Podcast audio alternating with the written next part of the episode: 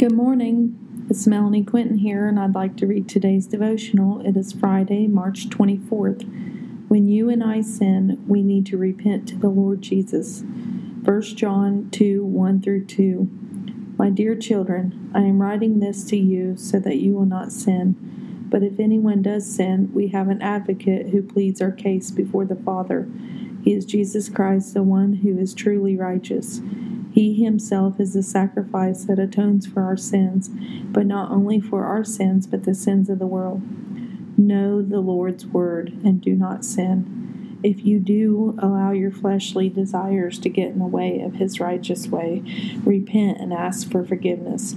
He is just to forgive us for our sins and lead us away from temptations. He is our advocate to the Father on behalf of our sins.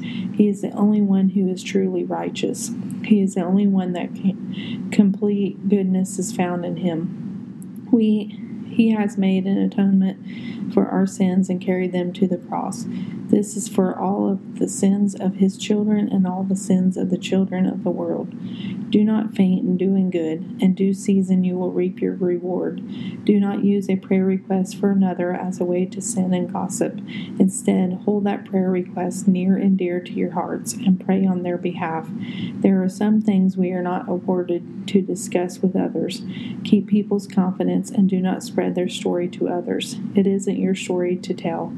Instead, ask the Lord to reveal any hidden places in your own hearts and restore what is broken. He will not only show us where we need repentance, He will also show us where we need healing. Do you judge another for their sin without seeing the speck in your own eyes? Do you think their sin is greater than your sin? Sin is sin. When we fall short of the glory of the Lord, we are sinning. Do not let the thoughts and convictions of the world seep into your minds. Instead, put the helmet of salvation on and listen to the still small voice of the Lord to lead you where you need to go. He will never lead you wrongly. Have a blessed day, inspired by God on 324. Thank you.